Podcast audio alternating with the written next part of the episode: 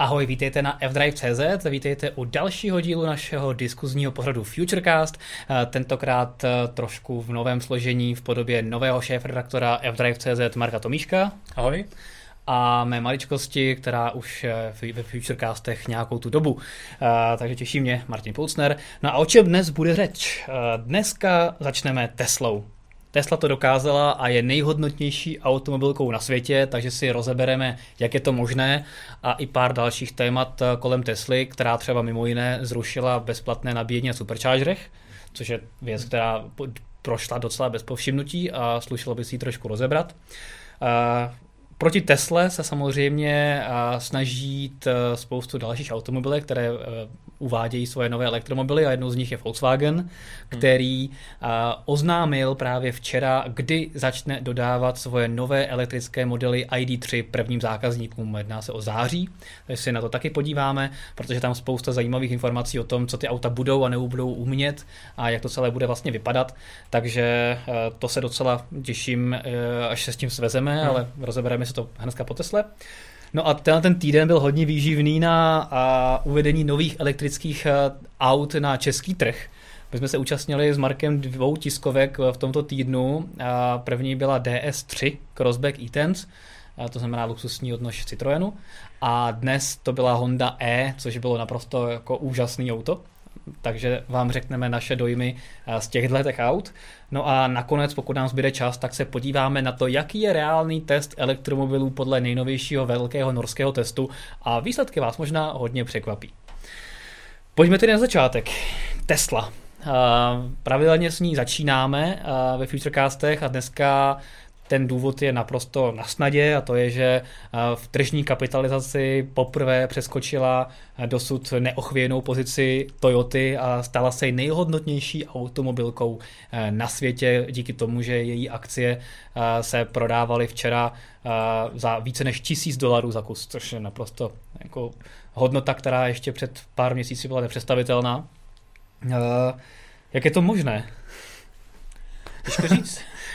Mě, je to prostě... Mě to, to docela překvapilo, to protože, fenomén, no? protože Tesla zdaleka neprodává tolik aut jako uh, Toyota, která vlastně do, do nedávna vedla uh, tenhle žebříček, nebo jako Volkswagen. Takže to, že se Tesla dostala na absolutní špičku tohohle žebříčku, je pro mě obrovský překvapení, ale přiznám se, že nejsem úplně specialista na eh, akciový trhy, jak to funguje. Takže asi, asi se tam děje něco, čemu já úplně nerozumím, ale každopádně je to zajímavý. Je to, je to podle mě způsobený hodně tím, že Tesla spíš než automobilka je vnímána jako technologická společnost, protože ono to u Tesly není uh, jenom o těch autech, ale je to o autonomním řízení, tom softwaru, je to o bateriích, bateriových úložištích, solárních střechách a dalších věcech, takže Tesla se spíš pasuje do role technologické společnosti a vzhledem k tomu, že technologické společnosti teďka zažívají obrovský boom, tak se na tom ta Tesla svezla. Samozřejmě, pokud si ji takhle soukromí investoři ohodnotili, tak proč ne? A na těch akciových trzích, e, pokud jí věří lidé, tak mm, proč ne? Ale samozřejmě je to paradoxní, protože to nic a nenaznačuje o tom, jak ta automobilka je úspěšná, co se týče počtu prodávaných hmm. modelů, hmm. ziskovosti. Víme, okay. víme, že Tesla měla pouze v historii pár čtvrtletí, kdy byla v zisku, jinak e, byla celou dobu ve ztrátě a velké ztrátě.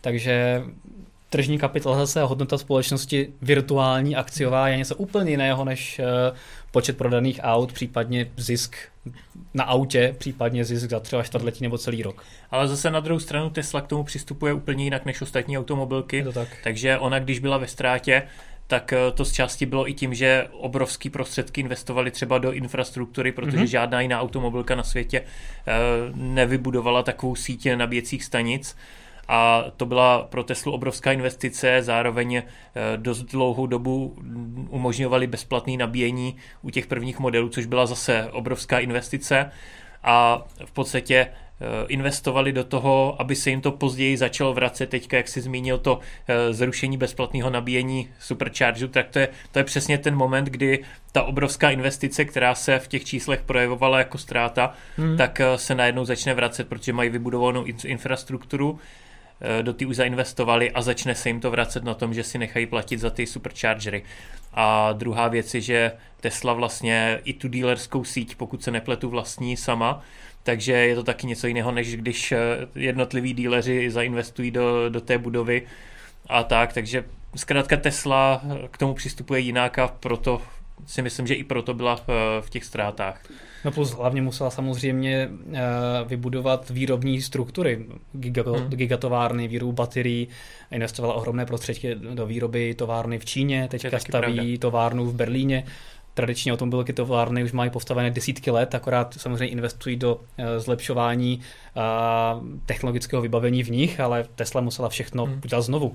Takže to se v těch finančních výsledcích projeví a za mě, já jsem hrozně rád, že nejhodnotnější automobilkou na světě je automobilka, která prodává čisté elektromobily hmm. a ukazuje vlastně ostatním, že to jde. Že to vlastně hmm. toho nemusí bát a pokud se ostatní, a jakože se to děje, uh, budou chtít a odváží se následovat Teslu, tak můžou mít podobný úspěch. Hmm ale samozřejmě pro tradiční automobilky je to otočení kormidla výrazně, výrazně těžší, než e, když si nějaký startup řekne, tak to jdem dělat takhle. To je pravda, když to vznikne na čistý louce a tak. E, začnou, začnou vlastně od začátku dělat elektromobily, tak nemají za sebou nějaké ty stereotypy, které mají Přesně ostatní tak. automobilky, které přecházejí z tradičních aut na elektromobily. A to, a to je vlastně ve všem, co Tesla dělá, tak je vidět, že vlastně hodně věcí dělá jinak. Hmm. Někdy se jí to nepovede, protože to dělá poprvé, takže to musí udělat potom zase jinak, ale častokrát ten její přístup je unikátní a unikátně správný. Hmm. Takže Tesla eh, rozhodně je zaslouženě prvním uh, tématem našeho Futurecastu. Já jsem tady vybral ještě pár dalších témat kolem Tesly, které se v uplynulých dvou týdnech eh, děly, aby to nezapadlo.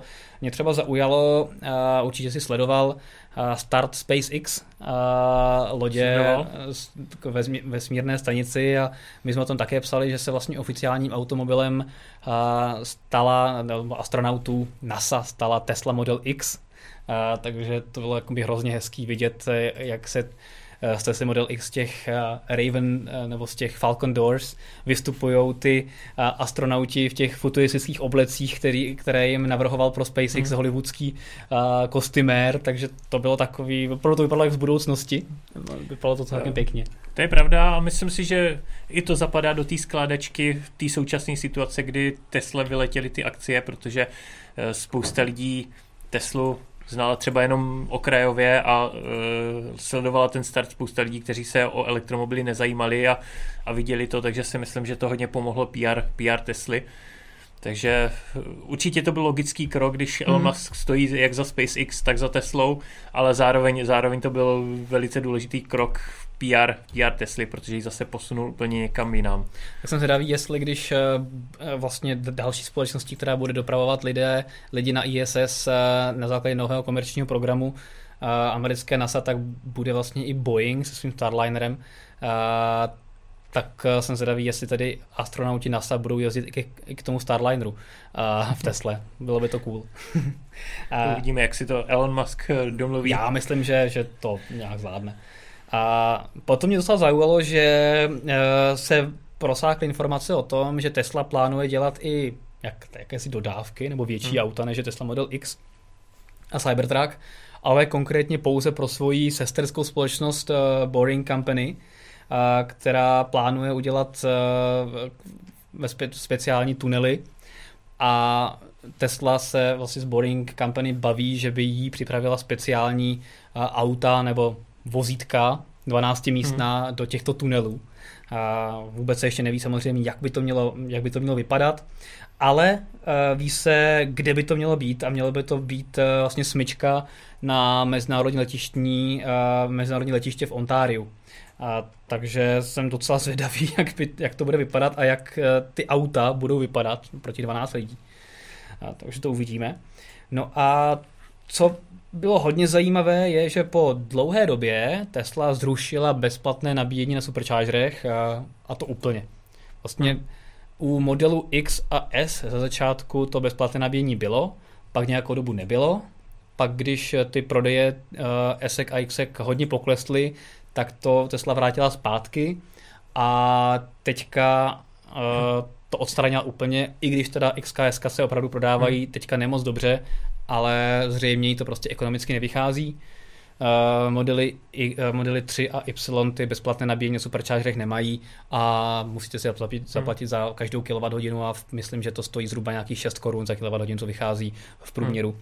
Uh, takže je to krok, který samozřejmě asi mnohé lidi, kteří si mysleli, že potom při dlouhém cestování ušetří hodně peněz, tak možná odradí, ale na druhou stranu, pokud to auto stojí 3 miliony, hmm. tak nevím, jestli to je úplně zásadní krok. Já to, já to vnímám jako, že to byl hodně důležitý hodně důležitá výhoda na začátku, když Tesla začínala, tak to byl silný argument, že v podstatě se říkalo, kupujete si auto s bezednou nádrží, hmm. takže, takže si myslím, že to určitě bylo důležité na tom startu, ale teďka je Tesla v pozici, kdy eh, stejně u těch vozidel, který u kterých vlastně ta výhoda ještě byla, tak eh, na těch nestojí její prodeje, její prodeje stojí zcela jasně, to jsme vlastně o tom mluvili v, minulých foodcastech, tak eh, stojí na trojce a teďka v Americe na uh, Y. Hmm. Takže, takže Tesla, Tesla už to logicky asi přestala nabízet i na ty, na ty větší auta, stejně potřebuje podle mě asi víc prodávat ty menší modely, které jsou pro ní ekonomicky zajímavější. Je to tak? Co mě teda překvapilo je, že a to, bylo, to byla taková překvapivá zpráva i pro lidi, kteří se Teslou zabývají hodně, a ještě víc než my, tak bylo, že Tesla Model Y, o které se teďka mluvil, tak Tesla zařadila už nyní do takzvaného referral programu pro svoje, eh, pro svoje členy, a což se většinou děje až eh, nějakou dobu potom, co ten eh, model je na trhu. A teďka to udělala Tesla nezvykle brzy, a z některých stran prosakují informace, že si Y zdaleka nevede tak dobře, jak se očekávalo, hmm. co se týče jakoby poptávky a prodejů. A vlastně i teďka ten uniklý e-mail od Elona Muska, který vyzývá firmu, aby se vzepěla a problémy, které model Y má, výrobní a distribuční a tak podobně, tak aby se podařilo překonat a že to je největší priorita v celé firmě, hmm. aby se model Y dobře prodával, tak je otázka, jestli to jsou nějaké jako nepotvrzené a nepravdivé informace, nebo se opravdu Y nedaří tak, jak eh, Tesla doufala, což by mě mrzelo, protože já jsem si osobně myslel, že se trojce nebo Y bude dařit ještě líp než trojce.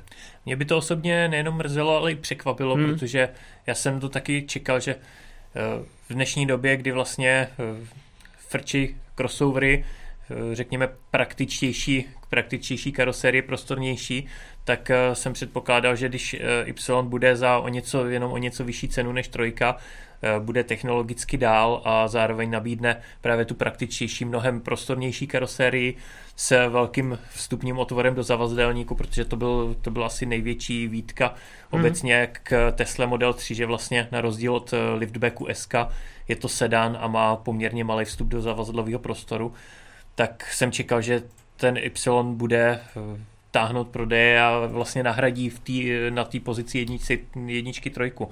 Druhá věc je, že vlastně v Americe eh, Tesla Model 3 nemá te, možnost tažního zařízení jako v Evropě, hmm. takže vlastně američani, kteří chtěli za tím tahat nějaký přívěs nebo menší karavan, tak vlastně čekali na, na, na Y Jasně. jako no. auto, který pokud nechtěli větší nebo neměli možnost si koupit dražší uh, X, tak vlastně čekali na Y, takže mě by to osobně hodně překvapilo a moc těm informacím, které nejsou podložený, tak uh, nevěřím.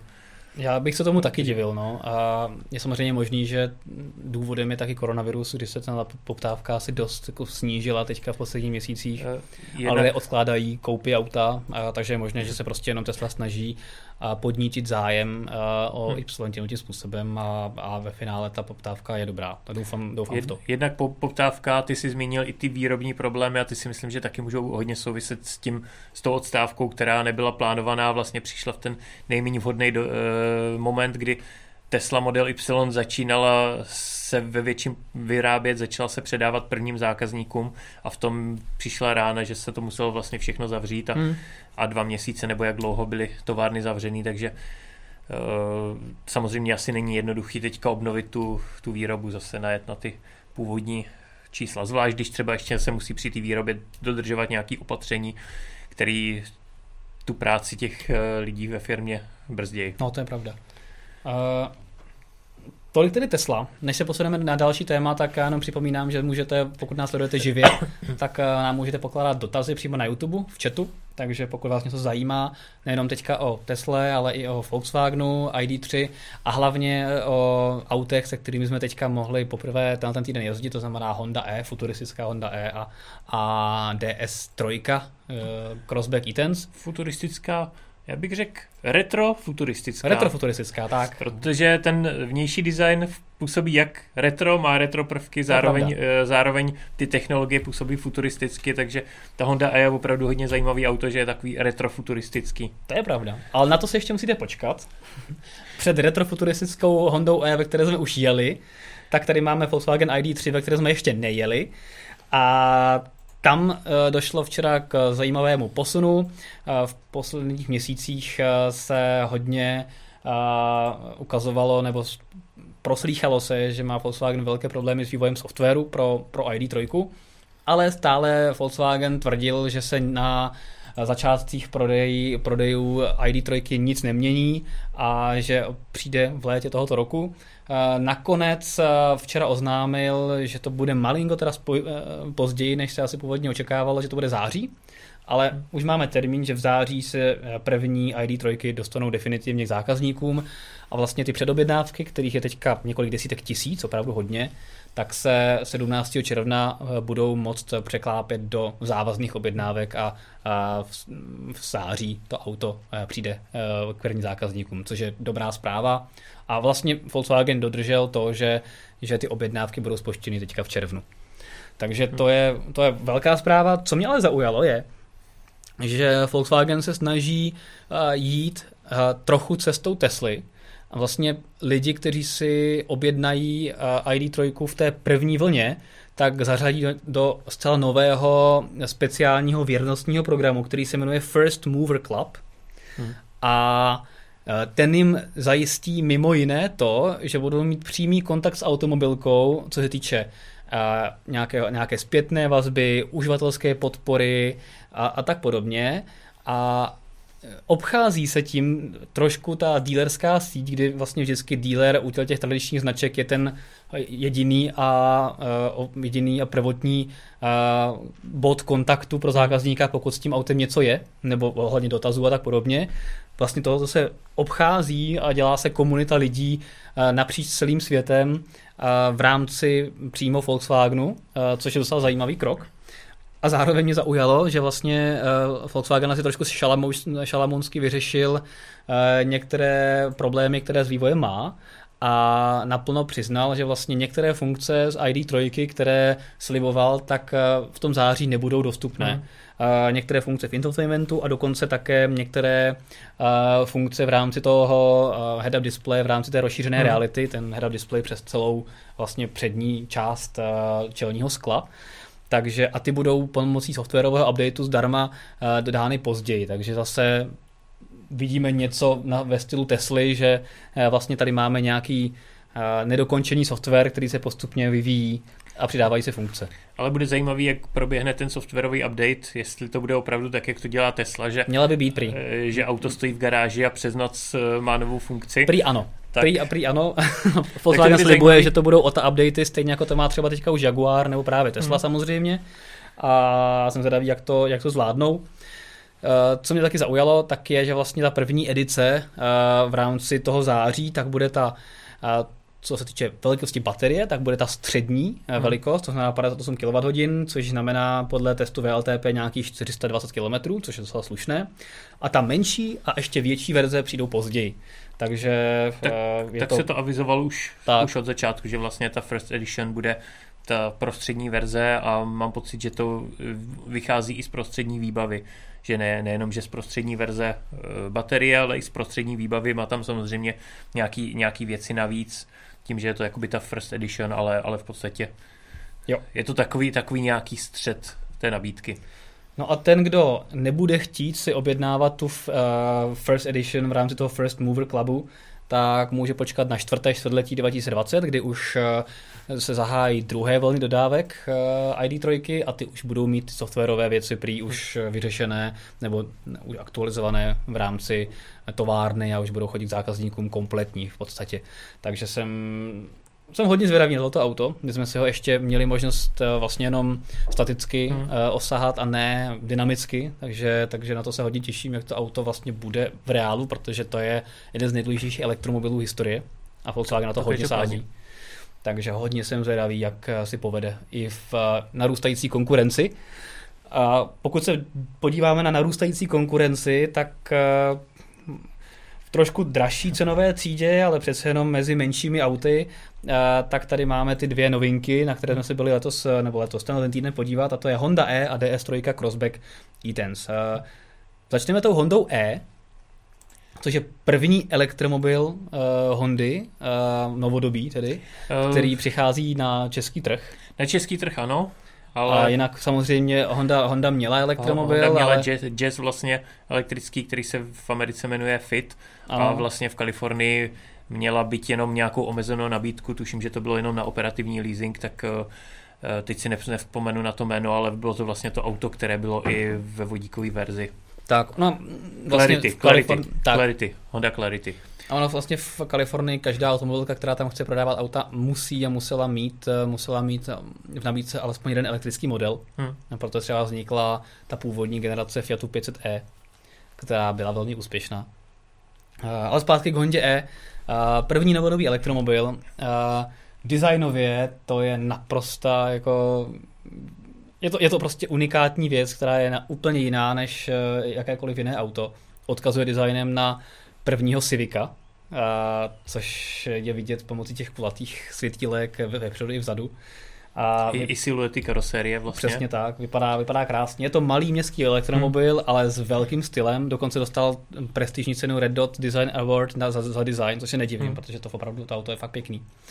No ale zvenku má virtuální spící zrcátka, což je unikát, protože to je teprve třetí auto, co je má a hlavně je má v základu, v základní výbavě. Podle mě je to první auto, který to má opravdu v základní výbavě. Ještě Volkswagen XL1, taková ta uh, futuristická věc, která se prodávala v omezené sérii, tak to, to se, měla, ale... To se nedá považovat za sériový ne, auto. Ne, to asi bylo, nedá, no. To byl takový prototyp, který se v pár kusech prodal, tak. takže první sériový auto, který to mělo, tak je Audi e-tron, ale za ani, ale přesně tak, ani, ani auto, který je vlastně ve vyšší střední třídě, SUV vyšší, vyšší střední třídy, Eh, prémiový SUV navíc, tak to nemá v základu, takže Honda E je v tomhle tom naprosto unikátní, že malý městský elektromobil za relativně nízkou cenu vzhledem k těm technologiím, který nabídne, tak vlastně takové věci, jako jsou virtuální zrcátka a nejenom ty boční, ale vlastně i to, to, virtua, to zrcátko uprostřed vevnitř je mm-hmm. virtuální, tak vlastně tohle to dokáže nabídnout uh, jako virtuální. Byť teda to, to uprostřed eh, vevnitř si myslím, že je za příplatek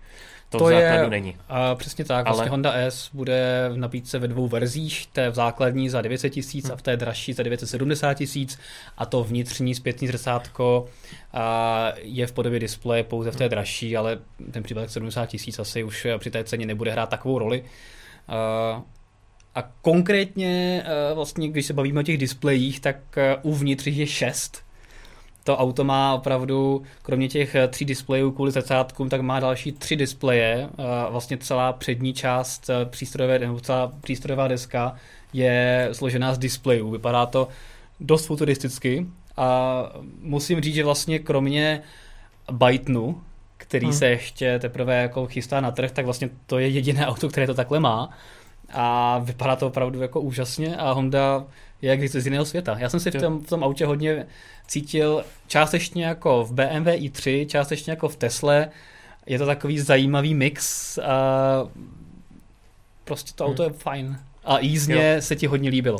Jo, to se, to se mi líbilo. Eh, nemá tak velký zrychlení, jak jsem čekal, ale na městský provoz je to naprosto dostačující a hlavně je tam znát ten pohon zadní, zadních kol, protože elektromobily, které mají srovnatelný výkon nebo i o něco větší výkon a srovnatelné zrychlení, tak uh, nedokáží úplně dobře přenést na přední nápravu ten výkon, protože to je velký kroutící moment a zkrátka uh, ta přední náprava to nestíhá, ale u, toho, u té zadokolky to funguje úplně krásně. Hmm.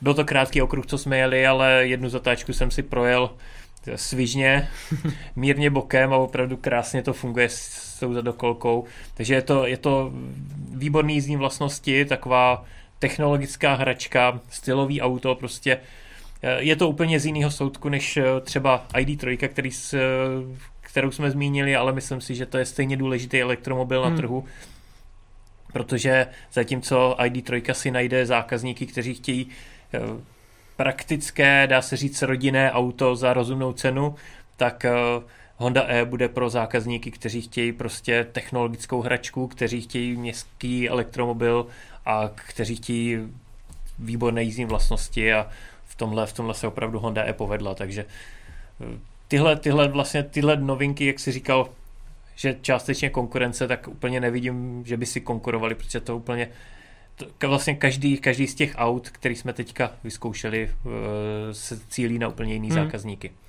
Uh, u té Hondy E správně říká, že to je spíš městský elektromobil, hmm. protože má doje zhruba nějakých jenom 200 km, což je poznání méně než třeba ID3. Uh, je to způsobeno prostě malou, menší baterkou, ale je to strategie, strategie Hondy mít malou baterii, která hmm. nezatěžuje, nezatěžuje tolik životní prostředí, je lehčí, tím pádem i jízdní vlastnosti můžou být hmm. lepší a tohoto je primárně auto cílené na městský a příměstský provoz, takže nemá smysl uh. sebou tahat velkou těžkou baterku. Tak, je to... Uh není to chyba, není to chyba Hondy, je to záměr a já třeba osobně s tímhletím záměrem naprosto souhlasím, protože kamarádi elektromobilisti o mě vědí, že jsem že fandím takzvaně malobaterkáčům, protože, jak se zmínil, nezatěžuje to tak životní prostředí a já říkám, pokud jezdím, pokud to auto mám na ježdění do práce, bydlím třeba dejme tomu 20-30 km od města, dojíždím do města do práce, do, měst, do města zpátky, a nejezdím nikam dál, tak je naprosto zbytečný mít v autě velkou baterku, protože jednak eh, ekologická zátěž, druhá je i eh, nároky na zdroje surovin, který taky eh, ne, ne všem automobilkám se daří mít takový, takový zásoby zdrojů, aby mohli vyrábět tolik elektro, elektromobilů, kolik by chtěli a kolik by si zákazníci koupili, takže já si myslím, že, že to je velice rozumný a udržitelná cesta dělat i elektromobily s malou baterií, které jsou určený právě pro ty zákazníky, kteří větší baterii nepotřebují. Mm-hmm. Takže mě, mě osobně to naprosto vyhovuje. Já bydlím 25 km od Prahy a když jezdím do Prahy, tak na tyhle cesty by mi to naprosto stačilo. Akorát bych s tím nejezdil po dálnici, ale bral bych to po okreskách, abych jo, jo. si to užil tu cestu. tam bude mnohem větší zábava s Hondou E, přesně tak. A co se týče nabíjení, tak tam to je přece jenom o něco lepší než eh, třeba u té BMW i3, i lepší než eh, u podle mě přímého konkurenta, což je Mini Cooper SE.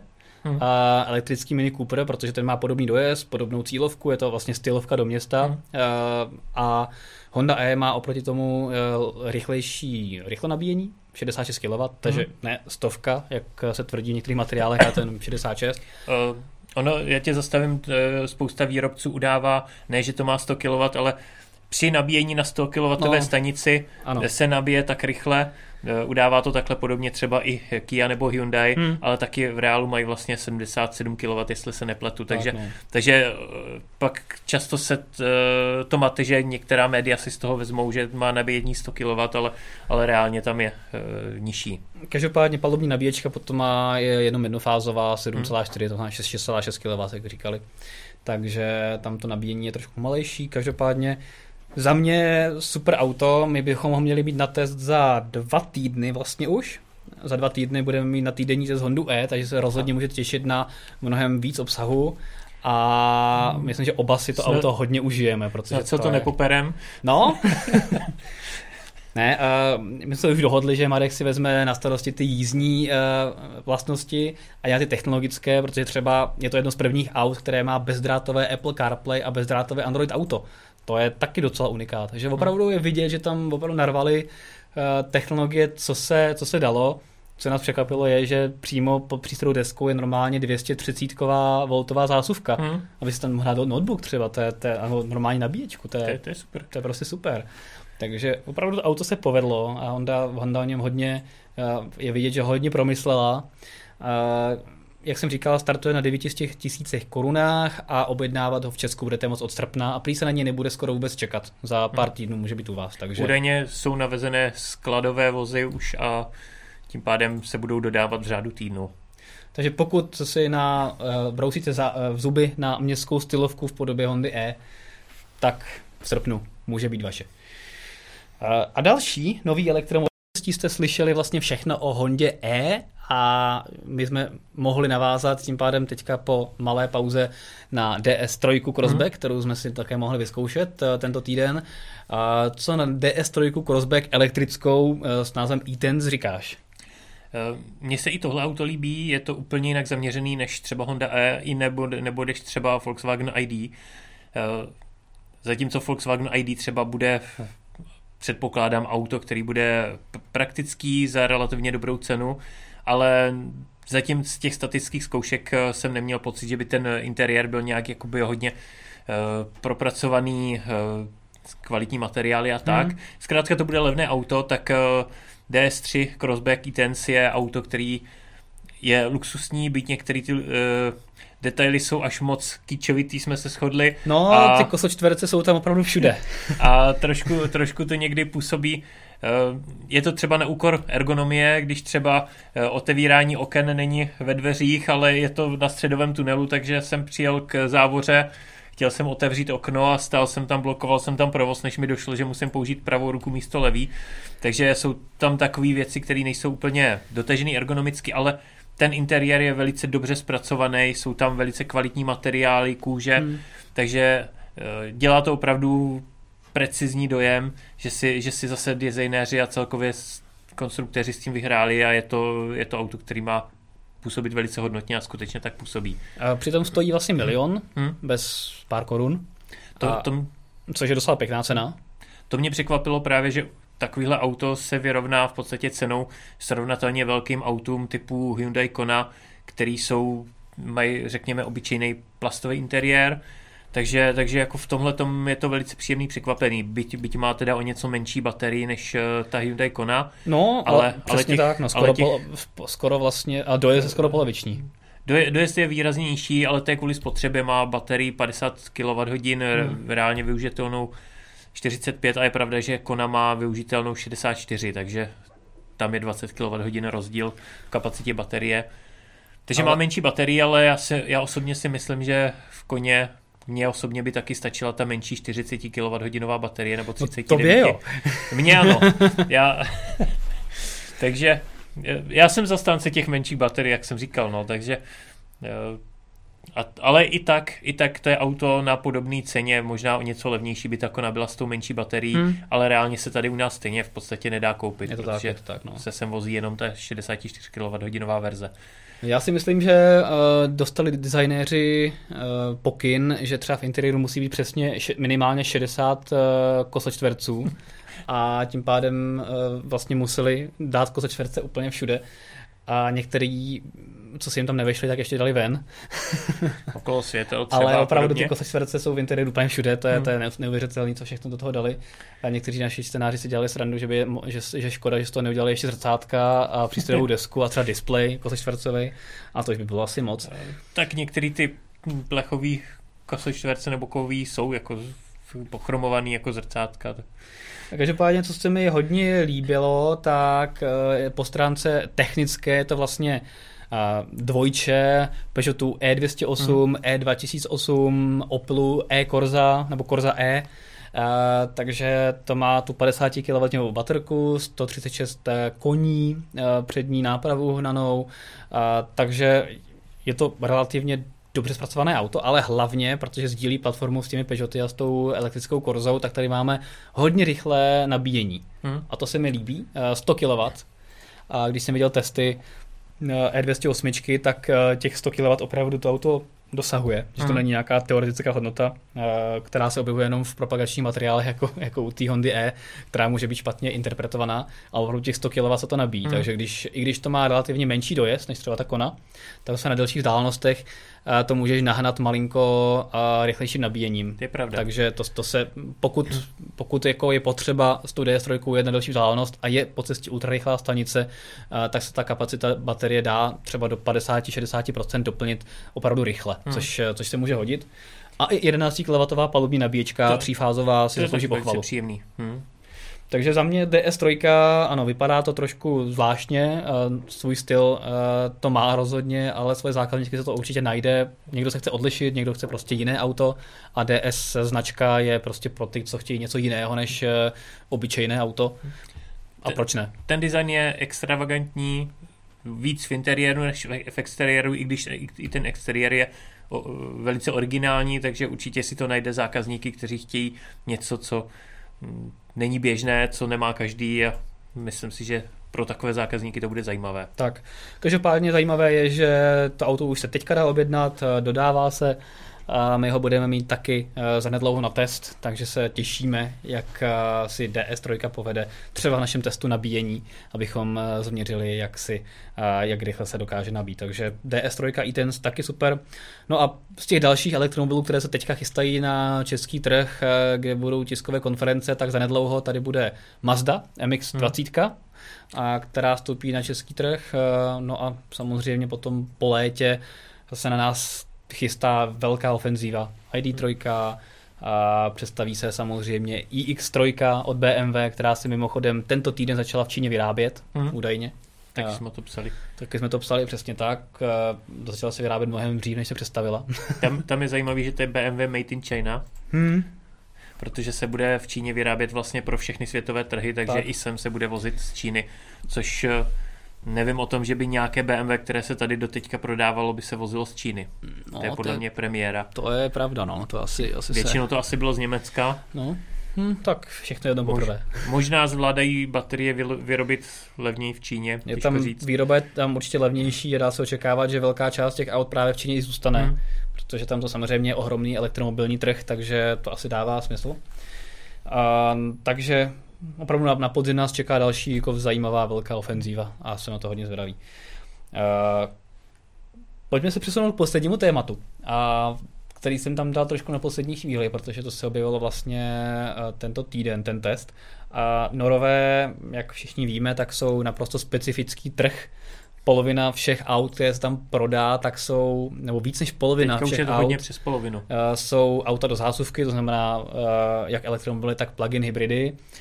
Ty elektromobily teďka v tom uplynulém měsíci jsem koukal, že byly nějaký 40 něco procent. Teďka, teďka je to tak, že drtivá většina z toho jsou elektromobily, protože vlastně první čtyři nejprodávanější auta vůbec v Norsku jsou elektromobily, až pátý je Mitsubishi Outlander plug-in hybrid. No t- takže to je teďka vlastně jsem nej... koukal, že v uplynulém měsíci to právě změnilo a poprvé tuhle hegemonii nabourala nová Škoda Octavia, která jo. po dlouhé, dlouhé době se dostala do top pěti a prodávaných aut v Norsku a není, nemá elektrický pohon vůbec. Ale, což je jako hodně, hodně velký unikát. Ale ona, Škoda Octavia, byla vlastně jediný auto bez elektrického pohonu nebo bez elektrifikovaného pohonu v první dvacítce. Ano. Protože tam, když jsem se díval na ty dlouhodobější statistiky, třeba za prvních eh, pět měsíců, tak to vycházelo, že Škoda Octavia byla na nějakém, jestli se nepletu, 17. místě. Hmm a v té první dvacíce jinak byly jenom elektromobily, plug-in hybridy a standardní hybridy,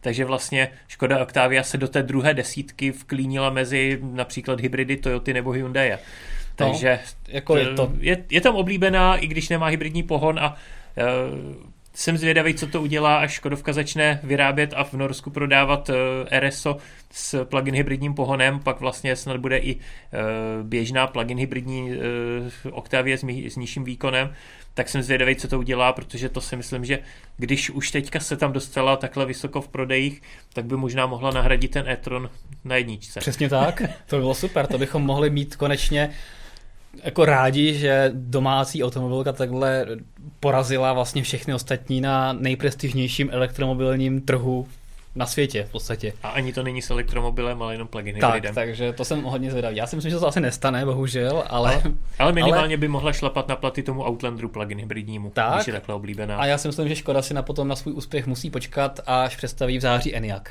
Hmm. A až bude Eniak, tak bude Kodiak. ne, až bude Eniak, tak možná dobyde i norský trh. Každopádně, proč jsme se o tom Norsku začali bavit? O tom hodně specifickém trhu.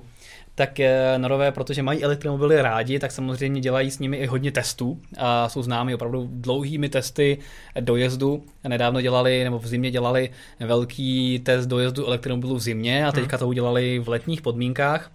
A my tady máme i tabulku, jak to celé dopadlo. A vlastně to celé bylo postavené tak, Uh, abychom zjistili, jestli ty elektromobily mají delší nebo kratší dojezd oproti té normované spotřebě VLTP. A musíme teda říct, že v Norsku se jezdí pomaleji než v Česku, eh, je tam malý je. podíl dálnic, je. obecně se tam jezdí pomaleji. Na těch dálnicích, eh, ono tam těch dálnic je poměrně dost, já jsem v Norsku hodně najezdil, párkrát jsem ho projel od severu k jihu a, a obráceně. A ty dálnice tam jsou, ale jsou na nich hodně přísné rychlostní limity, hmm. takže když je tam rychlostní limit 110, tak to už je fakt jako vysoká rychlost, ale na většině těch dálnic je třeba stovka hmm. nebo někdy i 90 a na silnici, když to není dálnice, tak mám pocit, že tam je dokonce 70. Já jsem tam teďka dva roky nebyl už, tak si to přesně nepamatuju, ale každopádně jsou přísné rychlostní limity, takže eh, v Norsku to vychází eh, na spotřebu velice výhodně. Tak tomu odpovídá i ten výsledek toho testu, který jednak u všech elektromobilů, kterých tam bylo dohromady asi 20, tak potvrdil, že mají delší do, reálný dojezd než ten udávaný podle VLTP, což je dobrá zpráva. Některé elektromobily to překonaly o hodně, některé o malinko. No a na prvních místech mě překvapí, že jsou, že je trojice Tesla, Tesla Model S je úplně nejdelší, ne, eh, ne, nejlepší. VLTP do 610 km, to je samozřejmě Raven, eh, nejnovější eh, verze a reálný dojezd 645,3 km. Tam, tam je to o tom, že v tom VLTP cyklu vlastně je maximální rychlost, která se dosahuje 135 km za hodinu a při té samozřejmě mají elektromobily nejvyšší spotřebu, mm-hmm. i když je pravda, že takováhle rychlost se v tom ani v tom VLTP nejede nijak dlouho, nevím přesně z hlavy kolik, ale je to krátká doba, mm. ale v tom Norsku vlastně téhle rychlosti nedosáhne nikdy tak. a většinou jede tou ideální 70, když jede mimo dálnici, takže samozřejmě potom ty dojezdy vychází líp než eh, v tom VLTP cyklu, což u nás, kdybychom jeli na horní hranici rychlostních limitů, tak eh, se na VLTP nedostaneme. To teda určitě ne. Eh, každopádně na druhém místě je Tesla Model 3, která také ještě jako jediná překonala těch 600 km.